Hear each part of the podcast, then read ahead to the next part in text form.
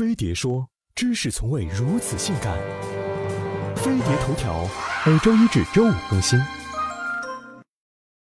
最近叫男朋友买 YSL 星辰的聊天记录刷爆票圈，不少女生撒泼打滚、撒娇卖萌，只为得到限量版口红。也有女生唱起反调，表示几百块的东西有什么好炫耀？但最开心的还是微商代购，终于可以借势营销，把价格炒高了。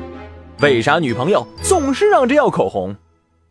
口红的魅力早在几千年前就有体现，在苏美尔文明中，用白铅和红色岩石粉末就能装饰嘴唇；在古埃及，男性也会经常涂抹口红，还大胆尝试起黑色、橘色、紫红色等。古希腊甚至在口红的原料中丧心病狂地加入了绵羊的汗、人的唾液和鳄鱼粪便。而我国唐朝的女性们已经利用唇脂在嘴唇上画出了不同的形状，花朵状、月牙形等等。口红发展到现在，不仅成为女性提升气色的神器，在恋爱社交中也起了不少作用。美国社交约会网 Zusk 对一千二百名女性照片分析得出，涂口红的女性得到与男性约会的概率比不涂口红的高百分之一百一十九。而在经济萧条时，口红热卖的现象还让经济学发现了口红效应。越是这种可有可无却便宜的东西，越能安慰消费者没钱时的剁手欲望。而对于口红控来说，折断口红简直就是要命的事儿。他们不仅涂完口红后喝水。吃饭要变得矜持，连和男友来个 kiss 也要在亲完后快速补好唇妆。如果让他们选颜色，抱歉，色盲症、选择恐惧症会纷纷来袭。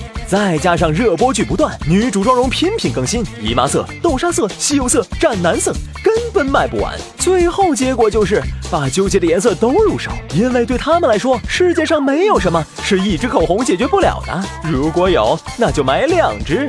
如果女友嚷着买口红，那就买吧。毕竟这比包便宜多了。